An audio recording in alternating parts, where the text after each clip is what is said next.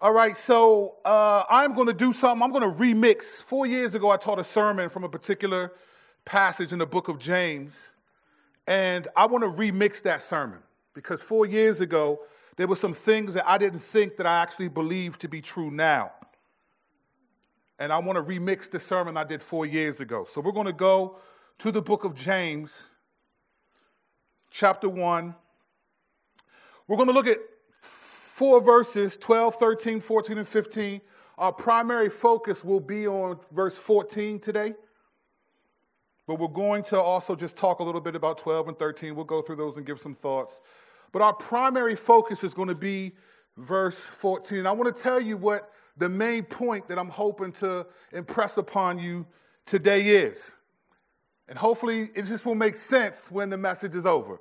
But here's the point and here's why I'm teaching this passage in the context of a series on love. Here's why. Because we will be discouraged about our obedience if we are dis- deceived about our disobedience. We will be discouraged about our obedience if we are deceived about our disobedience. I think many of us today, particularly in the area of love, are growing, fighting, but has found just life as a Christian challenging. And as Mike said, having a vantage point of talking to people and counseling and walking them through things and, and your own self. I mean, you always have your own struggles. There's no pastor that doesn't have his own struggles, his own fears, his own concerns. But I find that a lot of progress that is not being made is because it's not being understood biblically. And so we get discouraged about our obedience because we're actually deceived about what disobedience is. Many of us do not persevere in growing because we're tempted to think that when we're tempted, we're actually sinning. And it throws us off, and we get confused. So, this morning, I hope to clear up this issue as best as possible. What we're going to do is look at what is the process where our desires become sinful. So, if I have a sinful thought, did I just sin or not? This trips us up more than most things as believers. I hope today to bring some clarity. Let's pray. Father, your word is very clear, but sometimes it's still difficult for us to get. And sometimes our own experiences, our own feelings, our own desires, they, they muddy the waters of your clarity, the clarity of your word. And rightly so. There are things, particularly the distinction between sin and temptation is very difficult. And four years ago, I talked about this, but there was something that I avoided talking about four years ago because I wasn't sure, and I believe today I'm sure. And it's not because I'm of me, it's just you have, over the last four years, have helped me grow in understanding. And I believe, I believe I have some clarity on this based on what I feel like you've revealed to me. So, Lord, if I am in error this morning, I pray that no one here would be bound by conscience and that you would even take it from the memory. But if I'm right about anything I'm saying, then, Lord, impress it upon the hearts of your sons and daughters so that they may be encouraged to continue to persevere to the end. We do this all for your glory, and you do what's in our lives for our good. So we submit, I submit this to you, Lord. In your name we pray. Amen. Beginning in verse 12, let's read. Blessed is the one who endures trials, because when he has stood the test, he will receive the crown of life that God has promised to those who love him. No one undergoing a trial should say, I am being tempted by God. since God is not tempted by evil, and he himself does not tempt anyone.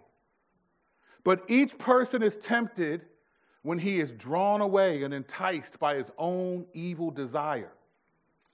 Then, after his desire has conceived, it gives birth to sin. And when sin is fully grown, it gives birth to death. So, this is a process. There's a process that Scripture lays out. We're going to walk through this process. But first, we're going to look at just verse 12. Verse 12 is sort of the go between between verses 1 through 11 and then 13 and beyond. It's, this, it's, a, it's, a, it's a verse Blessed is the one who endures trials. For when he has stood the test, he will receive the crown of life which God has promised to those who love him. So he's highlighting this reality. It's a reminder for us that the struggles, the battles, the challenges that we face in this life have eternal value. They have eternal value. They're, you're losing your keys. You're not, not having enough money and trust in the Lord. Your, your illnesses, your, your, all the things that are trials in this life. And a trial is simply any difficulty that threatens our faithfulness to Christ. That's all a trial is. Is any difficulty that threatens our faithfulness to Christ. And trials are various, right? Some stuff might not be an issue to people.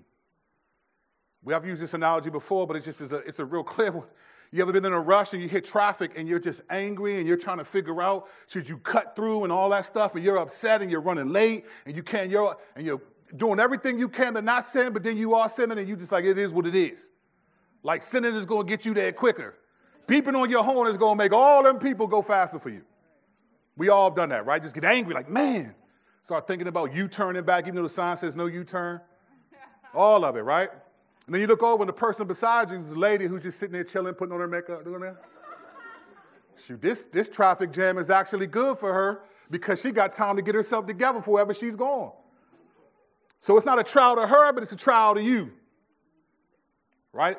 These trials are simply difficulties that threaten our faithfulness to Christ. And this verse reminds us that these trials have eternal value. God is not Loki,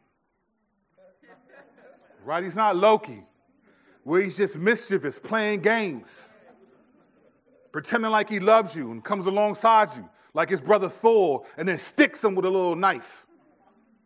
God is not Loki, he's the God of Loki. Just an analogy. Don't take it that serious. I know some people are like, what does he mean by the God of Loki? That's a, he's not even a real character. He's the God of the person who created the character Loki.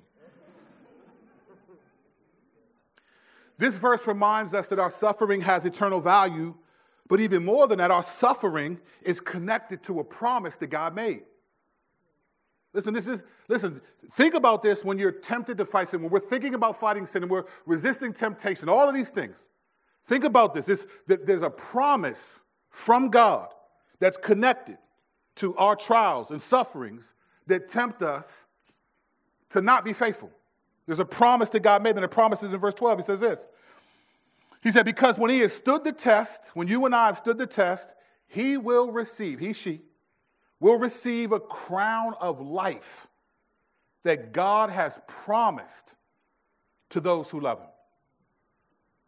So make the connection.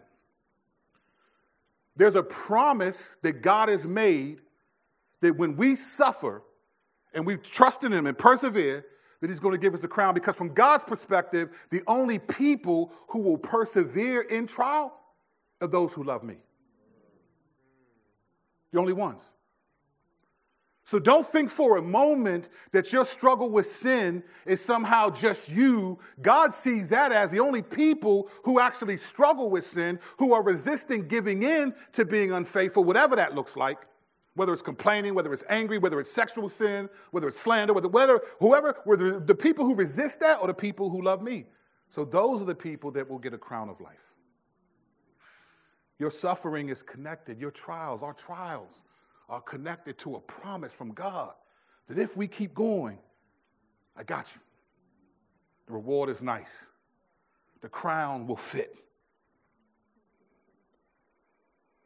Verse 13, we're, we're going to go through because we're going to mainly focus on verse 14. I just want to give you some context so that we know what we're talking about. Verse 13, it says this No one undergoing a trial should say, I am being tempted by God, since God is not tempted by evil, and he himself doesn't tempt anyone. Now, if I were teaching this line by line, there's much that I would say here, but I'm not doing that today.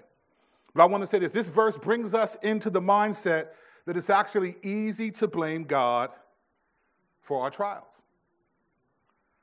And here's why. Here's why. All people, whether they theologically know this or not, almost all people believe in the sovereignty of God. Whether you feel like all people, even unbelievers, believe that God is in control. Because as soon as something happens and they blame Christians, they say, Well, why did your God let this happen? I thought you don't believe in him. So how do you know it was my God to let it happen? They believe in God's sovereignty. And a lot of Christians, what we do is we get offended. We don't think, oh man, God caused this accident for me. We just think God could have prevented it from happening. So many of us are sharp enough to not blame God for certain things, but we, we get angry because He didn't stop it from happening or He hasn't removed it yet. I'm still suffering. Like, how long, oh Lord? Remember somebody said that before? There's a reality that we just get offended, and this passage is to remind us that God is not the one at fault here. He's not tempting us to sin because of trials. What's tempting us, the person that's tempting us in this passage is us. What about the devil? Yeah, that's part of it, but that's not this passage. Because it's not helpful to the think it's always the devil. Fun fact you and I are not that important to the devil for him to be testing us all the time. So, fun fact. He's got bigger fish to fry, so to speak. A lot of what tempts us is actually us. So we're reminded that God is not at fault. And look look at the contrast from 12 to 13. 13 are people who blame God, 12 are people who persevere because they love God. See the contrast. So he starts off with the promise hey, there's a promise connected to your trial. There's a warning. But God, don't blame God though. Don't blame God for this happening. And the reason why that verse, I believe, is there is because it, God does allow things to happen. Remember, remember Luke 7 when, when John the Baptist was in prison. And what did Jesus say when John told his disciples to ask, is he really the Messiah or not? He said, Blessed is the one who's not offended because of me. This verse is just taking what Jesus said. Blessed is the one who's not offended because of me. Blessed are the people who do not take offense at what I'm doing because they think I should be doing something different. Blessed are the people who think that because they're praying, I got to answer it directly the way they're praying, or else something's wrong with me. No, no, no, no, no. God's just saying, listen, this is a, this is a trial. Life is a trial. They call Jesus a man of sorrows. How is it that the people that believe in him won't have many? We're going to have them. And it's not because God is angry or something's wrong, it's because this is the test. If life were trial free, then you and I would not know if we really believe. You would know. I heard a fire, a I heard a fireman say this one time. You can tell what's most important to a person by what they grab when their house is on fire. What do you grab? Who do you grab onto? What do you believe? when you're tempted? Well, one thing we should believe is it's not God's fault. And more than that, that there's a promise, there's a crown of life, a reward. Listen, don't make the mistake of thinking that it's somehow unbiblical to be motivated by rewards from God. That's dumb. I don't think we should be thinking, hey, I'm doing this because I want to get something nice from the Lord, but I don't think we should think like that. But I don't think we should think that God, as He's promised to, that we're not motivated by that. This, this is here to add to the motivation to persevere to the end. When Paul said in 2 Timothy 4, I finished the race, I've endured to the end, I fought. He said, My life, I'm, I'm good, I'm getting ready to die. And, and the Lord is, uh, is giving me a crown, and, and for those who also love His appearing. He said, Look, I finished the race. I'm going to get ready to die. I still believe. That's what Paul was saying. Out of everything I've been through, all the stuff that God allowed me to happen that he lists in 2 Corinthians 12, all the stuff that God let me go through, I still believe. And I'm about to die and be rewarded for believing. And he's reminding us the same thing so that all the stuff that we go through, all however difficult 2020 has been, it's been tough for everybody. If 2020 hasn't been tough for you, you've been sleeping.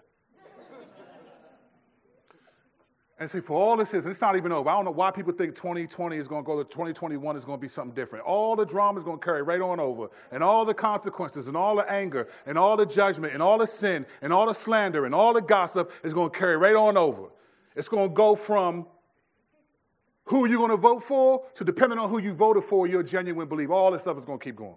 It ain't going to stop. It's going to keep going. When it, when it turns to a happy new year, will be the same year, just different date because the heart is the same. The temptations are the same, and the way we got to fight is the same.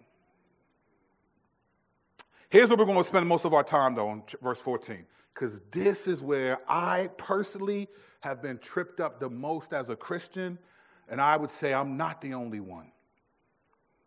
Here's what he says in verse 14 But each person is tempted when he is drawn away and enticed by his own evil desire. Okay? Each person is tempted. So God is not tempting us. Even though he allowed this to happen, he's not tempting us. He's saying that each person is tempted when he is drawn away and enticed by his own evil desire. Now, this is similar to what, this is really a, a, a a Cliff Notes version. This is a, a paraphrase of what Jesus said in Mark 7. In Mark 7, and Jesus said this in all three of the synoptic gospels Matthew, Mark, and Luke at different points. In Matthew, it's in chapter 15. I forget where it is in Luke. But in Mark 7, Jesus says this He says, And he said, What comes out of a person is what defiles him. What comes out.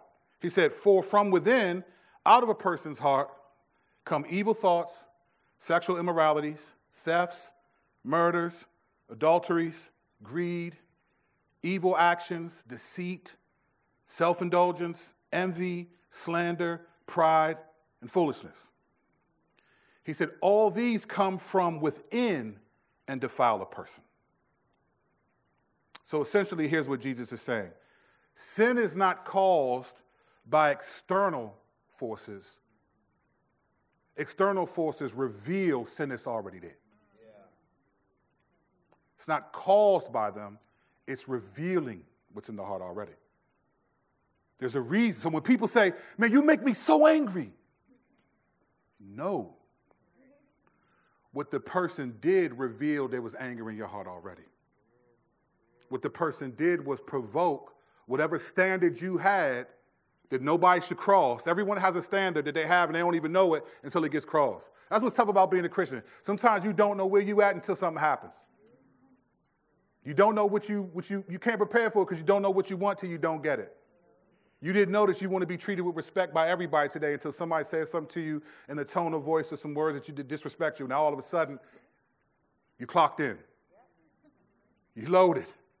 You ready to go. Who they talking to like that? Or you just be quiet. You might be, that might not be your character. You just might look at them and be like, mm-hmm. mm hmm."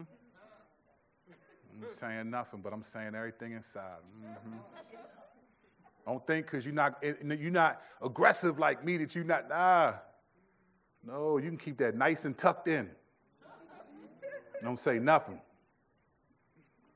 Just pour a little something in that coffee when they ain't looking. Jesus is saying, look, sin isn't caused by external forces, it's, it's revealed, it's, it's internal. What makes people sin is what's already there. So here's the question then How do we know then when an evil desire has become sinful? Isn't it evil? Isn't it already sinful? It's an evil desire. And if I have an, if I have an evil desire, isn't that the same as sin? No, not quite. Not quite. Temptation comes when we are drawn away Dragged away. That's what it means, like you're dragged away. The, the Greek word almost means like you're rescued from. So temptation comes when I am drawn away. I'm dragged away. From what?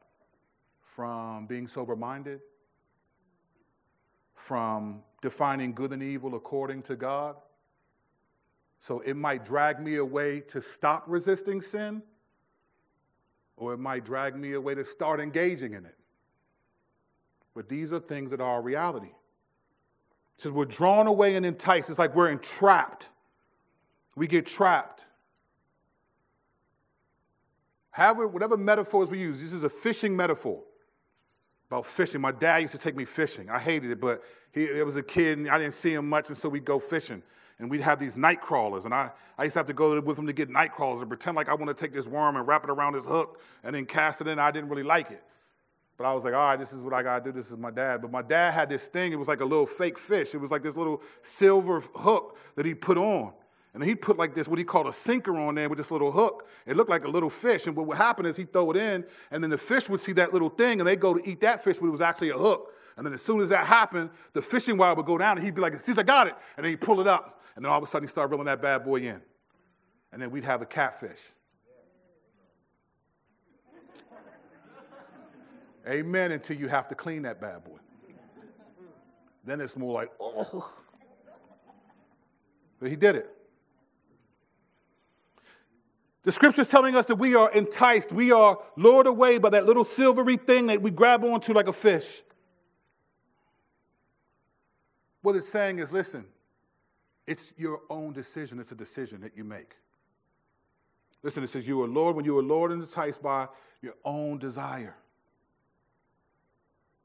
by his own evil desire. Now, here's the thing in the original language that this is written in, it's called Koine Greek. That's a dead language right now. Here's the thing the word evil is not actually in the Greek, it's not there. Evil is placed in the translation because of the context of the desire in which it speaks, but the word desire is there, but evil is not there. So the word has been translated to simply describe what kind of desire this is. It's an evil desire. Now, in the context of our passage, desire is framed as something to pull you away from honoring God. And then we get to verse 15, then it gives birth to sin. So the evil desire is not being called sin just yet. But in our minds, when we hear evil, we think sin. So an evil desire, a sinful thought to us, can equate to being sinful, but not quite. A desire is evil not because it's already sin, it's evil because it wants you to sin already. There's a difference. It's an evil desire because it wants you to disobey God. But it's still a temptation yet. It's not sin yet. Let me prove the point. Let me go back to where we went to four years ago with a little bit of different insight, I believe. Let's go back to where sin starts, and we're going to see this play out. Because I think we have a clear illustration from Scripture of how this works when we go back to the origin of sin. Let's go back to Genesis 3. I'm going to read verses 1 through 6 so you have the context, but we're going to focus primarily on verse 6. Now, many of you know this story, so but I want to read it. Now, the serpent was most cunning of all the wild animals that the Lord God had made. He said to the woman, Did God really say you can't eat from any tree in the garden? The woman said to the serpent, We may eat of the fruit from the trees in the garden, but about the fruit in the middle of the garden, God said, you must not eat it or touch it, or you will die. A little add on. God just said, don't eat it. He didn't say nothing about touching it, but okay. Whatever keeps you from being disobedient. Verse 4 No, you will not die, the serpent said to the woman. In fact, God knows that when you eat of it, your eyes will be open and you will be like God, knowing good and evil. Verse 6 The woman saw that the tree was good for food and delightful to look at, and that it was desirable for attaining wisdom. She took some of its fruit and ate. She also gave some to her husband who was with her, and he ate. Okay, here's what's happening Eve is addressed by Satan, the serpent. And it's important that you pay attention to what Satan actually says. The, the, temptation for Satan is primarily in verse 5, but we could say it starts in verse 4 that you will not die, is what Satan says. You won't die if you eat from the fruit. But here's the real, here's the real motive for fruit, for, for disobedience. In fact, God knows that when you eat of it, your eyes will be opened and you will be like God, knowing good and evil. Okay, that's the actual temptation. Now let's look closely at what happens to Eve after she receives that, that thought. It says, The woman saw that the tree was good for food. Says who? Where did that come from? God didn't say that. Satan didn't say that. Satan didn't say, Aren't you hungry? Doesn't that fruit look good? He didn't say that.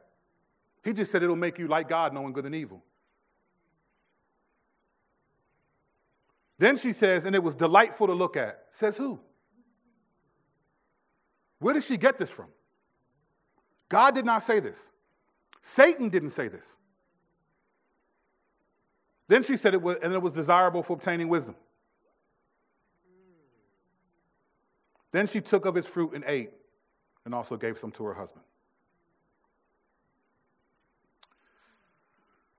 Verse 6 reveals to us the first evil desire.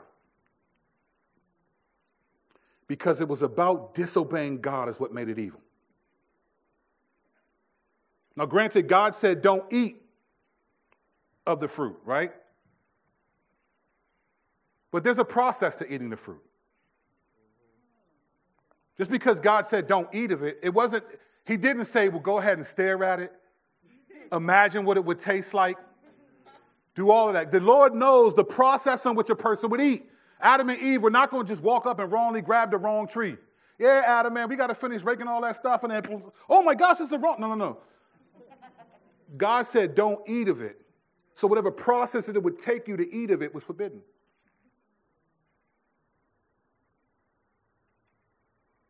Now let's look at this what happened. There are four steps to what made Eve do sinful. Mind you, sin is not credited to Eve before she bit the fruit, before Adam bit it. It's not credited to them as sin till they did an actual act. So let's look at this again. For the woman saw that the tree was good for food. Here's how it begins contemplation. Let me consider this for a second.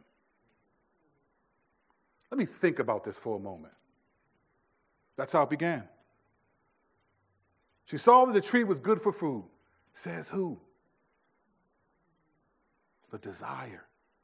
It's evil because God never said it was good for food. He said if you actually eat it, you'll die. So you would think, if anything, Eve would take her own words and be like, I don't even want to touch it. How did she go from, well, don't even touch it and you'll die, to like, now it's actually good for food? You see, there's the contemplation. Let me consider this for a moment. Let me think about this for a moment.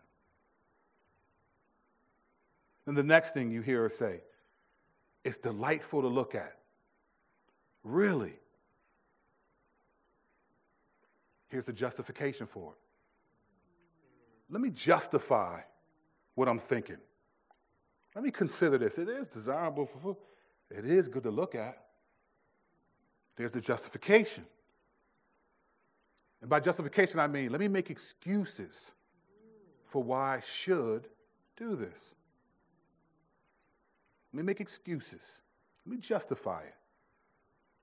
It is delightful to look at.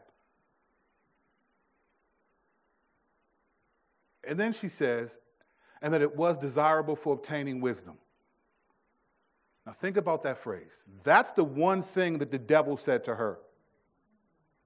So, what is she doing right now? She's agreeing.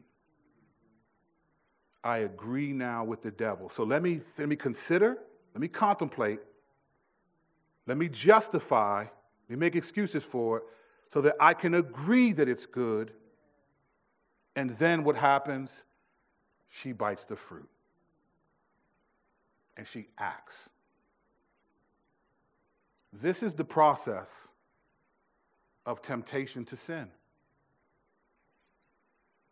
Let me consider, contemplate, let me justify, or make excuses. Let me agree. That's the only thing that Satan said. So in that moment, she agrees with Satan. It is desirable to make one wisdom. What happens to you can't even touch it or you'll die? You just said that 34 seconds ago. Give or take.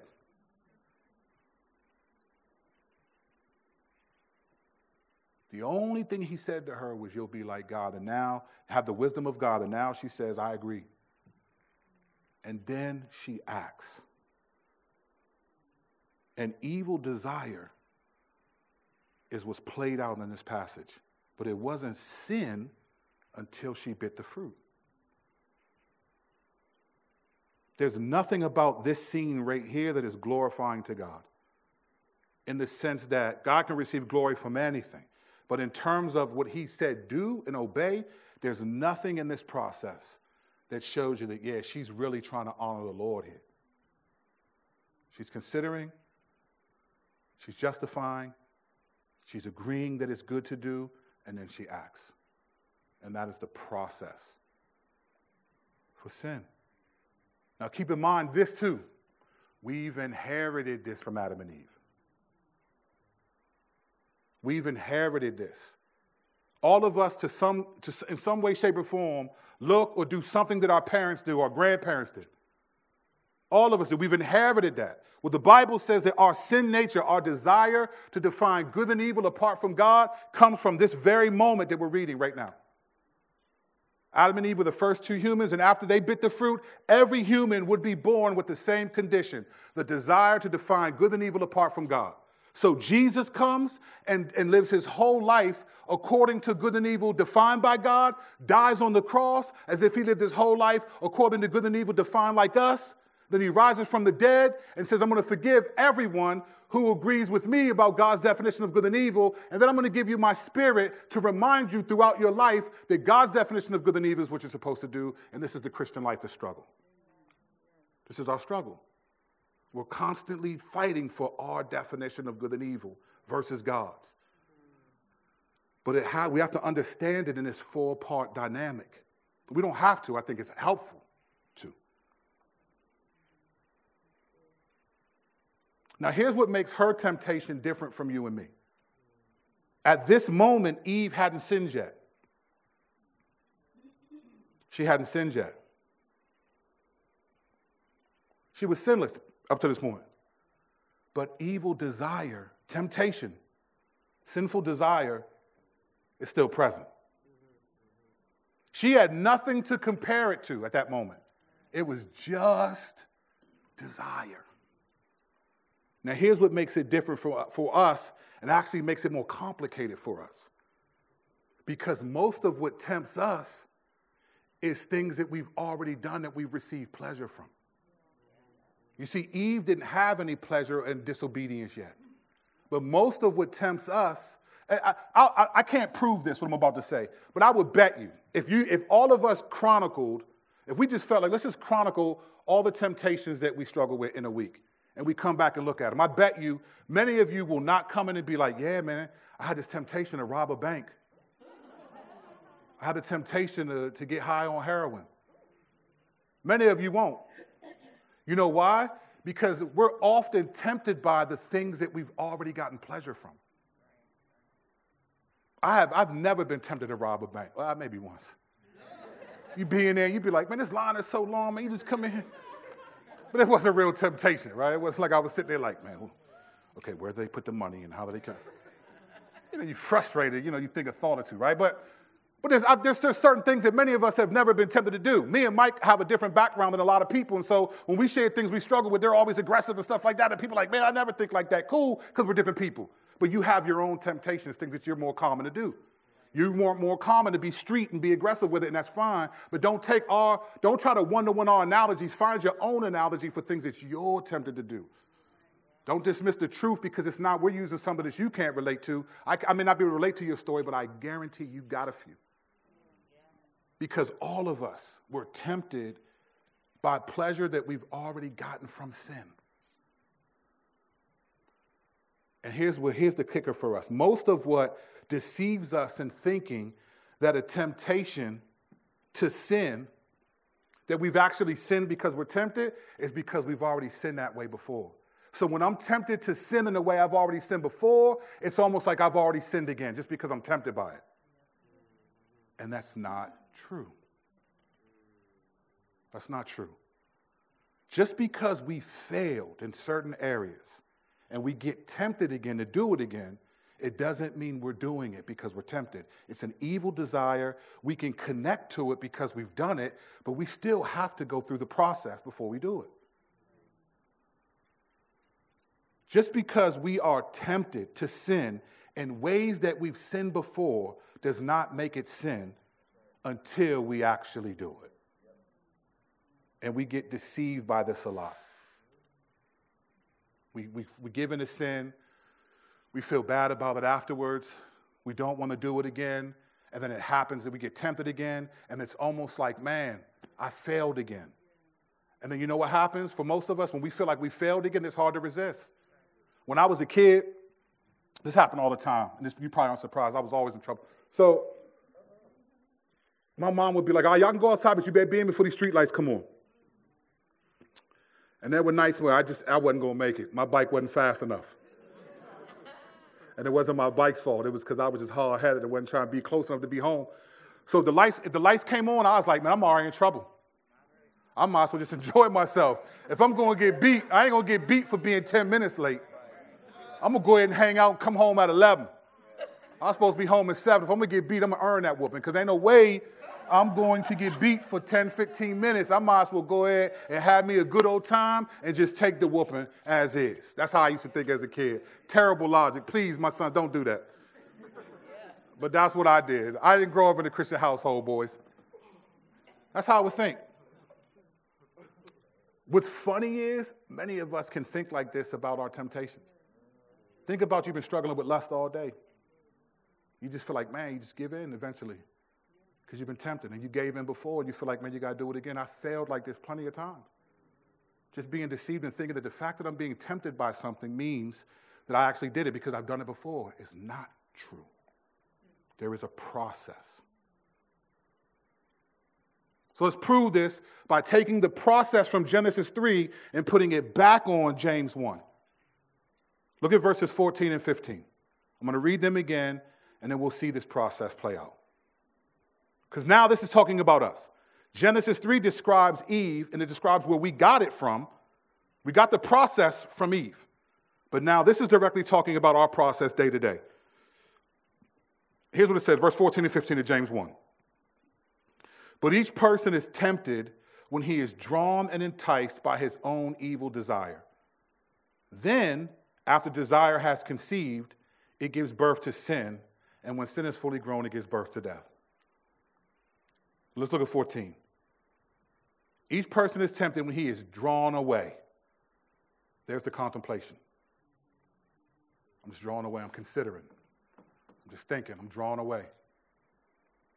I've been fighting, fighting being angry, and now I'm just thinking, like, man, I'm just getting tired of whatever is happening.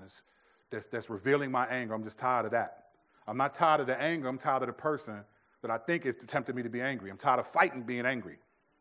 We're human, right? There comes a time where I just get tired of resisting. I get tired of fighting. And then sometimes when that line gets crossed, it's, it's a wrap. Drawn away, there's the contemplation. I'm thinking about it. And it says, enticed, enticed means it lures you away. Like it, it, it, reminds you of the pleasure that you get from it. There's, so you start justifying it. So you consider it, then you justify it. You're enticed. Enticed. And then when desire has conceived, that's when you agree to do it. I agree. And then it gives birth to sin. There's the act. There's the act. I'm considering it, drawn away. trying to justify it by being enticed by my own desire. It's what I want. Making excuses. But it's been a long day. I've been fighting all day. Or I've been doing good for a while. And desire, once it's conceived, this is just a birthing analogy. I'm not going to get into that part because that's not what I'm after this time. Once it's conceived, that means I agree to do it. And it gives birth to sin. There's the action. Bam. If you don't remember anything else that I say this morning, remember this. The evil desire, the desire to sin against the Lord, is not sin against the Lord until it becomes an action. It's temptation. And there's a process. And we're getting tripped up, many of us. And by tripped up, I mean we're kind of giving up. There's a process where this happens. Sinful desire is sinful because the desire wants you to dis- dishonor God. Temptation is all about doing evil. But you have to actually do evil for it to be sinful. Just having a thought in and of itself is not committing the sin. Why is this important? And what does this have to do with love? Everything. Let me read you uh, theologian Douglas Moo in his commentary in the book of James, particularly on verse 15, he says this. I'm going to say, he's going to say it kind of the way he says it, then I'm going to say it the way I think about it for our church. Here's what he says If a person should welcome rather than resist that temptation, desire conceives. And if not turned away immediately, it produces sin. James implies that temptation, in and of itself, is not sinful. Only when desire conceives is allowed to produce offspring, so this is allowed, so you agree with it, right? does sin come into being. The point, this point is an important one. For some extremely sensitive Christians may feel that the fact of their continuing to experience temptation demonstrates that they are out of the fellowship with the Lord. To be sure, as one develops more and more of a Christian mind, the frequency and power of temptation should grow less. But temptation will be a part of our experience and it was the experience of the Lord himself, referencing Hebrews 2:18, throughout our time on earth. Christian maturity is not indicated by the infrequency of temptation, but by the infrequency of succumbing to temptation. That's what he says. Beautifully written. So let me say it in more modern day vernacular, the Kirk translation. Because many of us think the desire to sin is actually sin already committed in our hearts, we fail to fight the temptation at times and we give in. And then we get discouraged. We get discouraged from putting on righteousness because we think we're never putting off unrighteousness. That's what I get concerned about. I know what I've been concerned about my own life. I've been duped by this. I've been duped by thinking it like, man, I'm tempted to do the stuff that I've done before. I've gotten pleasure from it, and you just feel like, man, you're doing it, you're already sinning.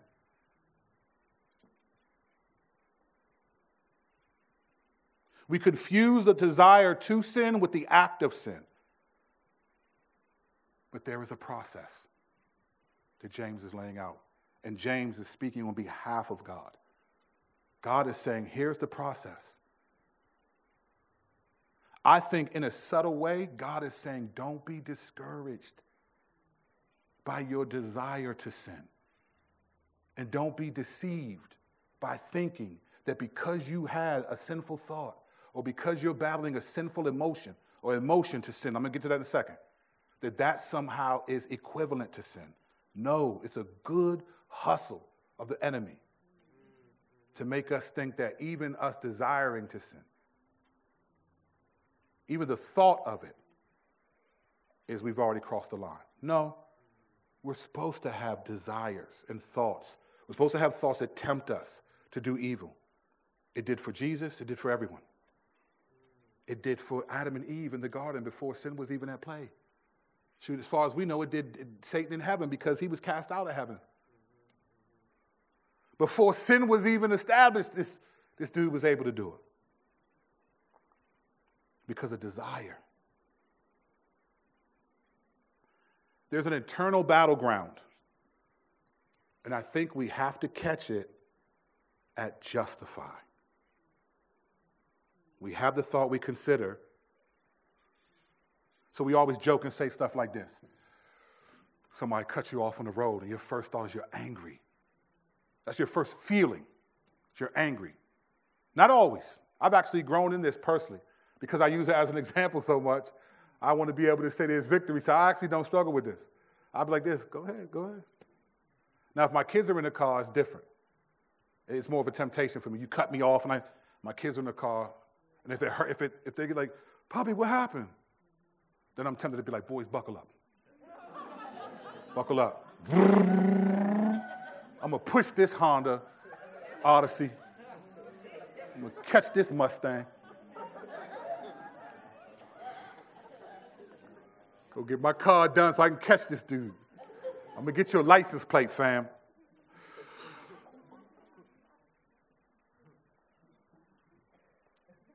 Now, wait. The feeling that I have in that moment of being offended is still not sin. What actions come from that feeling? There are times people are coming off and be like, whoa, this all right, go ahead. It's all right, go ahead. But then there are times I'm like, man, you. There's a difference. Where it gets tricky is when we feel a certain way. So let's just say we're trying to love someone, but we're, we, are we are offended at them. It's hard for us not to think negative thoughts towards that person, not to be bitter. And this is where it becomes the challenge, this is where it gets trickier because I'm trying to, I have negative thoughts towards a person that I'm supposed to love. And the reality is, our feelings are harder to control. That's why you don't find verses that say, renew your feelings. It says, renew your mind. We still have to act within those feelings. There's still a decision. See, like love, we've trained ourselves to think that our feelings are the barometer for our obedience, but they're not either. And this is the point that everyone struggled with about love your enemies, was what he was saying. You got to fake it till you make it. What he meant was your feelings aren't the barometer of truth, your actions are. So sometimes you have to go with your actions because your feelings aren't there yet. In other words, and in that sense, you fake it. You're faking your feelings out so that they follow suit. You will not find an incredible translation change how you feel, but you will find change how you think and change how you act. See, our feelings are not what make us hypocrites, our actions are.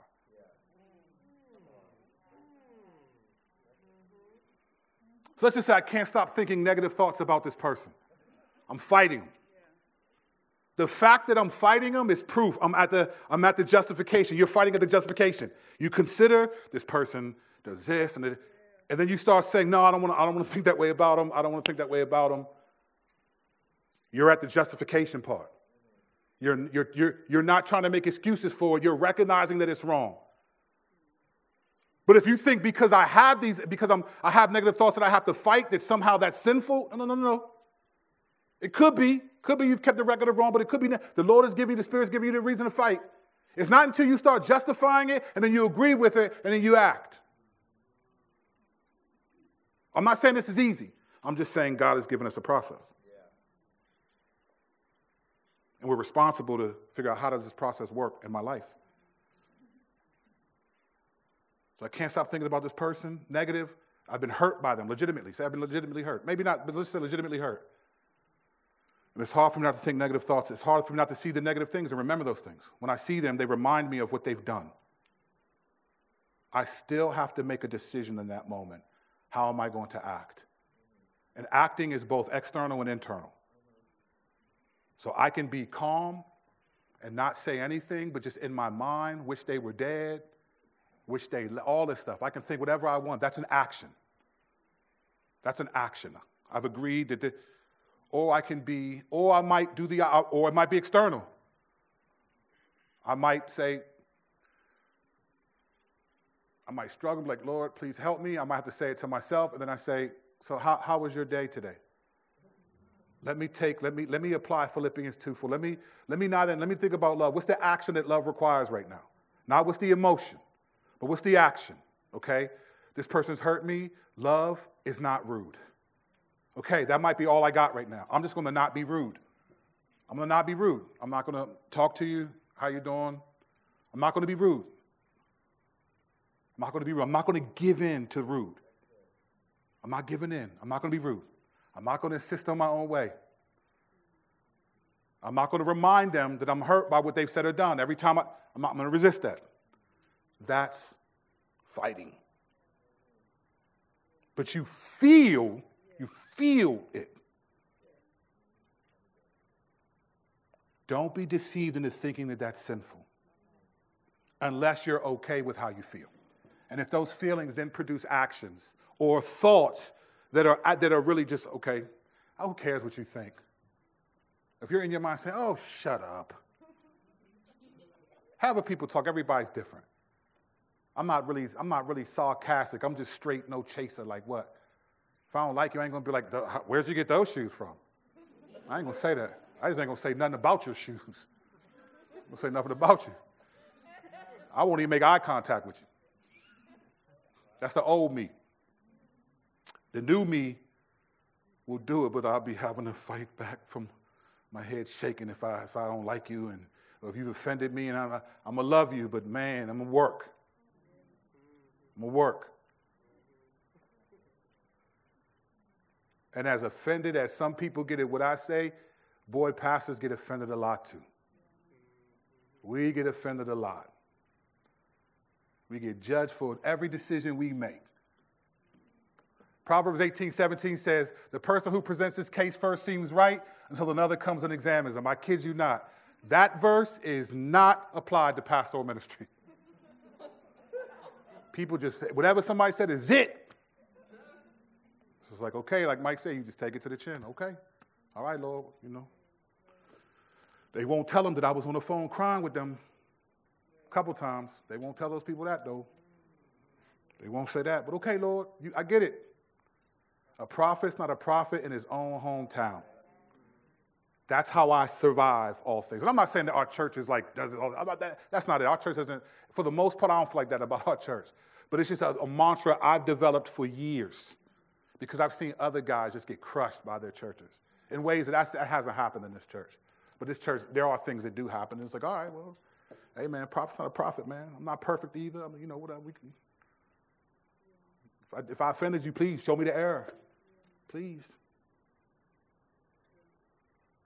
Anxiety. You feel it. It's there. Worried, anxious. Okay, you feel it. You feel that. But there's still a process. There's still a process. Okay? There's a process. What am I considering? All the things that could happen. Then I start justifying, well, maybe this will happen, and maybe and it's like, no, no, no, no, no, no, no, no, no. I don't know that. I'm not, no, no, no, no.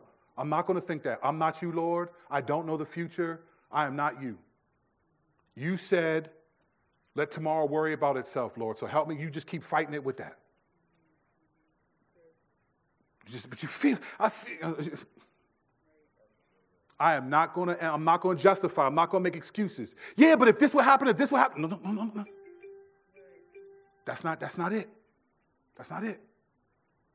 It's like, no, you know what, Lord? Eh, eh, and you know what? We don't want to do it because it's tiring. Sometimes we feel like we'd always have to do that. Well, you know what, though? The Lord will give you grace if you do that, though. Isn't it more tiring to just give in? Aren't we more tired of giving, all overwhelmed, giving in, feeling bad about it, ruining relationships, don't got close friends, all this stuff? Ain't you tired of that? That's what we should be tired of, not fighting to get that way. We can do that. We can do it. I'm not saying it's easy, I'm saying there's a process. There's a process. Just because I feel a certain way doesn't mean I have to agree with how I feel. So I'm fighting those thoughts. I'm not going to give in to how I feel, and then eventually those feelings go away. There's a process. Evil desire is trying to, it's evil because it wants you to sin. It's not evil that you've sinned in already. It's about the actions you take. Let's go back to that Mark 7 for a second from Jesus. Look at what Jesus says again. Let's look closely. Now, with this backdrop of what I just said, let's look again at Mark 7, verses 20 to 23. Here's what, here's what Jesus said. And he said, What comes out of a person is what defiles him. Listen, listen to this list. For from within, out of people's hearts come evil thoughts, sexual immoralities, thefts, murders, adulteries, greed, evil actions, deceit, self indulgence, envy, slander, pride, and foolishness. Right? Every one of those are actions. Every one of them are actions. Except for evil thoughts. Evil thoughts is the only thing that that's the temptation. But if it's a thought that you've given into, that you've accepted, and it's evil, then that's sin, that's an action. If I justify why I should do it by however, whatever way I do, whether it's this person did this to me, or maybe it's, especially when it comes to love, man, you know the number one reason why believers don't want to love the way we're describing? This is the number one reason. This is our church and across the boardwalk. You know why love is always assumed rather than uh, uh, pursued? It's because people don't want to be a doormat if I love the way you're saying, this person's going to take advantage of me, and I'm not going to be taken advantage of, as if Jesus didn't stop the people when he said, Father, forgive them, for they know not what they do. As if they didn't smack Jesus in his face and spit on him and put a crown of thorns on him and then whip his back open. And after he told Peter, I could call down 12 legions of angels to my defense. This is what he's saying, like, you got to do that. But a lot of us are like, I ain't doing that. And don't get me wrong, there are times when you got to push back. I'm not saying that you just lay there and let everybody do whatever. There are sometimes love needs to uh, correct, affirm, re- uh, uh, uh, rebuke. Amen. That's loving. But if your loving is always rebuked, then the problem is you. Say amen that. Love can always be rebuked. Listen, people act like when Jesus flipped over tables, he was, he was commanding what we should do. No, he wasn't. It says, Zeal for his house will consume me. Well, I'm going to be honest, none of us got zeal for God's house like that. So I ain't flipping over no tables. But people be proverbially, metaphorically, they need to flip over tables and just, man, you ain't, you ain't, can you carry the cross that Jesus carried? People be like, we need to be like the prophets and doing this. Can you live like those prophets? Are you going to hide from Jezebel because you're afraid that she's going to take your life?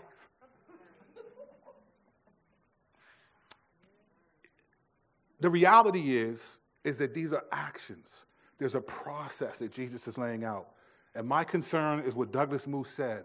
Many of us, I think many of there are some that are not trippers, and I get that, and I can't, I can't, there's nothing I can do with that. I'm faithful to say what I believe to be true for our church. And when I give an account before God, part of most of my account will be did I say what I was supposed to say? Did I challenge? And I can say, for all the things I'm gonna have to say I did wrong, this ain't gonna be one of them. That doesn't mean I'm doing it perfectly, but this ain't gonna be one of them. I've always said I'd rather have people angry at what I said than God angry at what you did.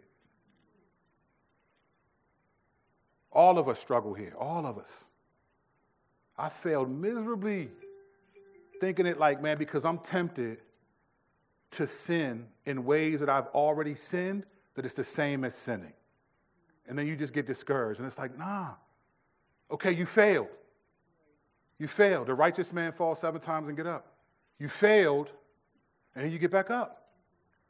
And you're going to get tempted again, and there's a process. It's just there. Now, here's the, the, the thing that we're trying to get to maturity, because for some of us, and uh, yours truly, for some of us, sin and temptation are too close to, together. Like, I don't realize that there's a choice. That's why you say, You make me. No, no, no, no. What's in My heart is revealed. And there are some areas where it's like that. There's, there's a process where you know, like, man, I'm just. But some situations, it just seems like, man, they're just too intertwined. So the goal is to slowly get to the point. That's what, this, that's what Galatians 5.17 is. We want to pull those apart. Maturity is when we're able to recognize this is temptation and this is sin. And this process is a part of that process. This is a part of it right here. Sin is when I act and I can agree It doesn't always be, have to be external, it can be internal. But we got to train ourselves to know the process. I'm considering, I'm justifying, I'm making excuses for it. Oh, this person treats me like crap. He didn't do this yesterday. She didn't say this, or she didn't acknowledge me that I did this for whatever it is. When you start thinking like that, man, you're in justify mode. You are in justify mode. And the next thing will be agree. I agree. And then act. Boom. This is the process.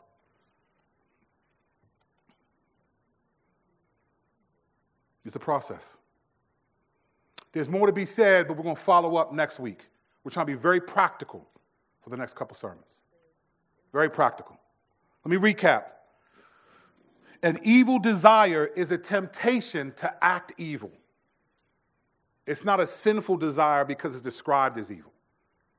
It's evil because it wants you to act evil. It happened to Adam and Eve. It happened to Jesus. Happened to Paul and anybody else we can think of. The process from sin to temptation is contemplation or consider or think. I, I use contemplation because for me, that's I'm, I'm, I'm ruminating, I'm thinking about it. Contemplation, it means to consider or think. Justify, which means to make excuses for. Agree, which means to be settled that this is a good thing to do, and then act to do it. Being tempted to sin in ways that you sin consistently is not sin. Don't, brothers and sisters, don't. We fail all the time. We fail every day. I get that. Jesus knows that. This is why he came to forgive us. The fact that we're fighting is a gift, and the Spirit of God is in us because we're fighting. Don't be deceived, though, in thinking that because we failed before, that we are going to, and we're tempted, we're going to fail again. Don't believe that. That is a lie that the enemy's been using to keep Christians unfruitful in the kingdom. I've believed it, as even as a pastor, I believed it. Don't believe it. It's a hustle.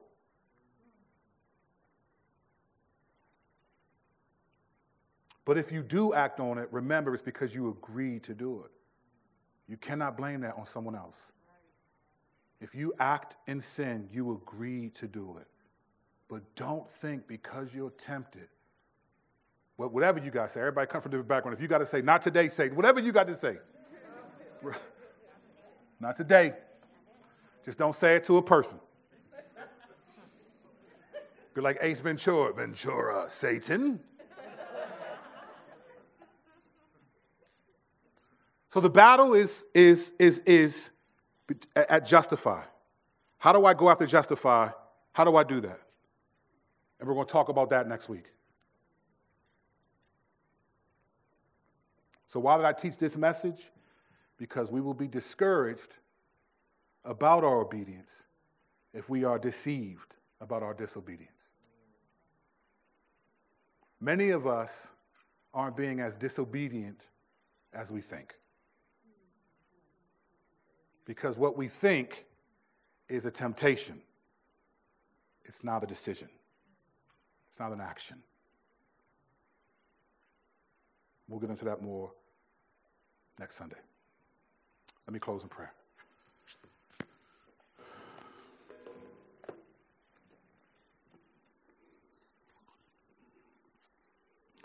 Father, you've created us. We're complex individuals.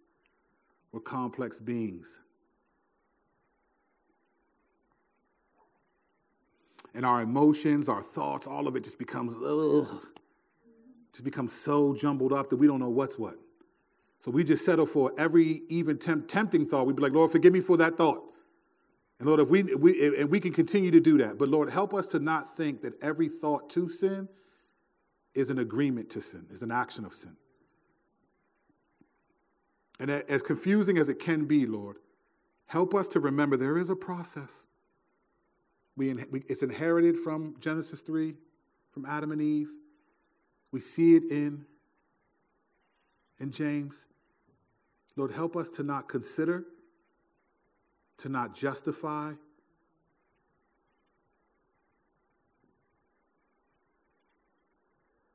Lord, I, help, I, I pray that you, Lord, we're going to be tempted. We're going to consider. There's no way we can live in this life without considering sin. But help us to not justify. That's the battle. We're going to consider sin because we're human and that's what it has to do. That's the test. That's what we're, this is what the crown of life is we're heading for. This is what we're fighting for. Help us not to justify. The battle is at justifying it. Help us to use whatever scriptures, phrases, whatever we got to remember. But help us to not be deceived by the consideration of sin, especially if we've done it before and failed. We didn't resist before. Help us not to justify it. And then help us not to agree that it's good to do. Then help us not to act.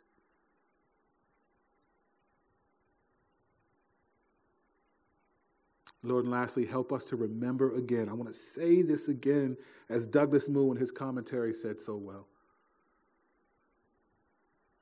that our sinful desires are not sin by us until they are actions committed by us. And help us to not be discouraged about our obedience because we're deceived about our disobedience. Many of us are fighting, fighting, and we think we're failing. And then we feel like hypocritical. It makes it hard to fight.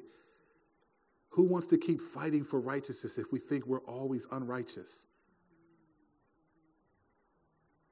And I don't mean in the greater theological sense of that we're totally depraved. I mean in the spirit given ability from you to take our thoughts captive, to, to, to resist, to flee from the devil. You say this through your word resist the devil, and he will flee from us.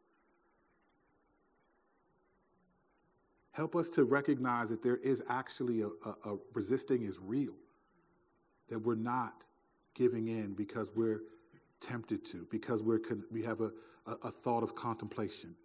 Help us go after the justification, making excuses for, for why we should do what we're considering, whatever the temptation is saying to us, whether it's anger, anxiety, sexual morality, gossip, slander, whatever it is, Lord. Help us to separate the temptation from the act of sinning so that we can make progress and make choices, as we are doing, to choose not to justify agree and act for your glory and our good. In Jesus' name we pray. Amen.